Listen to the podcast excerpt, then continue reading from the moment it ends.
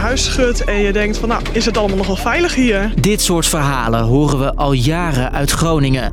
Sinds we daar gas uit de grond halen, staan huizen regelmatig te trillen. Ja, ik werd wakker en uh, was echt een dikke knal. Het hele huis ging heen en weer. Het was eerst zeg maar alsof er twee auto's echt heel hard tegen elkaar aanbotsten. Een hele harde bonk, een hele harde knal. Bewoners zijn bang, voelen zich onveilig en zitten jarenlang met een kapot huis. In Groningen zitten de scheuren niet alleen in de muren, maar ook in de mensen. Hoe heeft het zover kunnen komen en heeft de politiek fouten gemaakt? Dat wordt nu onderzocht in een parlementaire enquête. Wat het is en wat dat betekent voor Groningers en de politiek, leg ik, Jasper, je uit. Lang verhaal kort. Een podcast van NOS op 3 en 3FM.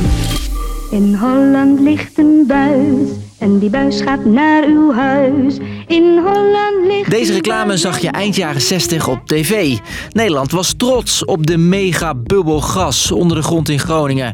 Maar die trots veranderde voor Groningers in ellende. In 1991 wordt in de provincie voor het eerst een aardbeving gemeten.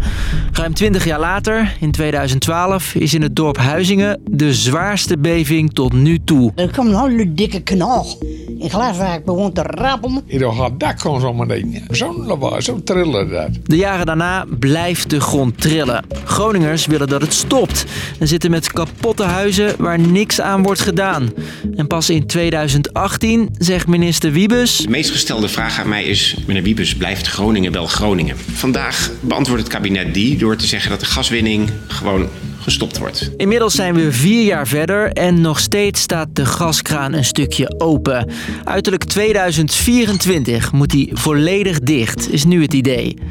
Ondertussen zijn er nog steeds regelmatig bevingen en zitten Groningers met kapotte huizen.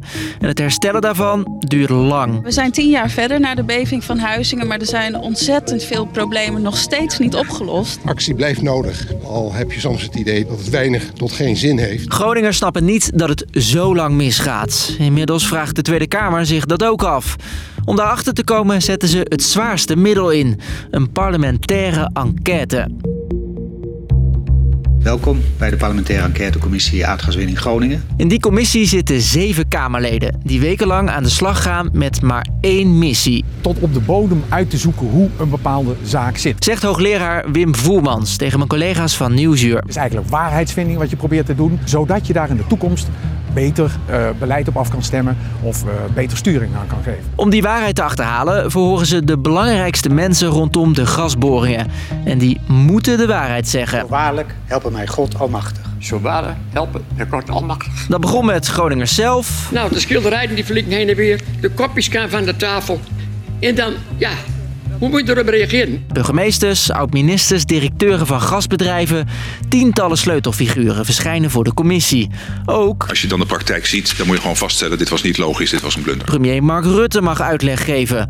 Hoe probeerde de overheid de schade van Groningers te herstellen, bijvoorbeeld? We gaan echt de ogen te kop, want dat was verschrikkelijk, omdat je dus mensen in een rij ziet staan in Groningen. En uh, mensen die al zo uh, gemaltreteerd zijn, ook nog uh, dit meemaken. Dus ik vind het echt verschrikkelijk. In totaal voerde de commissie met zo'n 70 mensen dit soort gesprekken. Na zeven weken verhoren is het onderzoek klaar. Maar wat nu? Ik kijk er niet met plezier op terug, maar wel met een goed gevoel. Want de enquêtecommissie die is wel terdege bezig om de werkelijkheid van de gang van zaken boven tafel te krijgen. De commissie gaat nu alles goed op een rijtje zetten en komt ergens begin volgend jaar met een conclusie. Daarna is het aan de politiek. In het verleden is een kabinet na zo'n parlementaire enquête al een paar keer opgestapt.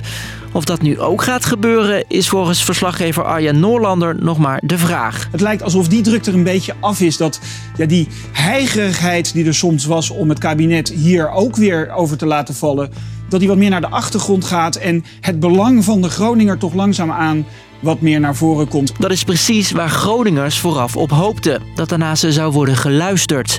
Maar of dat is gebeurd... Ah, lul op. Nooit één keer. Nooit één keer, nee. Ondanks dit mega-onderzoek is bij veel Groningers het vertrouwen in de politiek nog steeds weg. Het gaat om het spelletje van de politiek. Het gaat niet over Groningen. Dus lang verhaal kort. De gasboringen zorgden bij Groningers jarenlang voor veel schade en ellende. Om erachter te komen hoe het zo mis kon gaan, zette de Tweede Kamer het zwaarste middel in: een parlementaire enquête. Wat dat mega-onderzoek oplevert, horen we begin volgend jaar. Groningers hopen dat er hierna eindelijk naar ze wordt geluisterd. Was de podcast weer? Elke werkdag rond 5 uur, dan staat er een nieuwe lang verhaal kort in je app.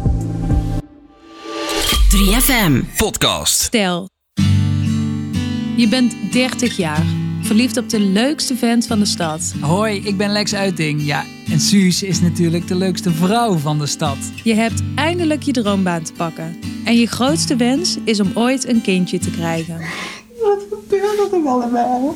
Dan krijg je te horen. In een van de twee biopten die ik had genomen, dat daar wel kankercellen in zijn gevonden. Je hebt baarmoederhalskanker. In de podcast De Tumortapes hoor je ons persoonlijke, eerlijke en rauwe verhaal. Wat doet baarmoederhalskanker met je? En wat betekent dit voor je allergrootste droom? De Tumortapes, vanaf nu te beluisteren in de 3FM-app of op jouw favoriete podcastplatform.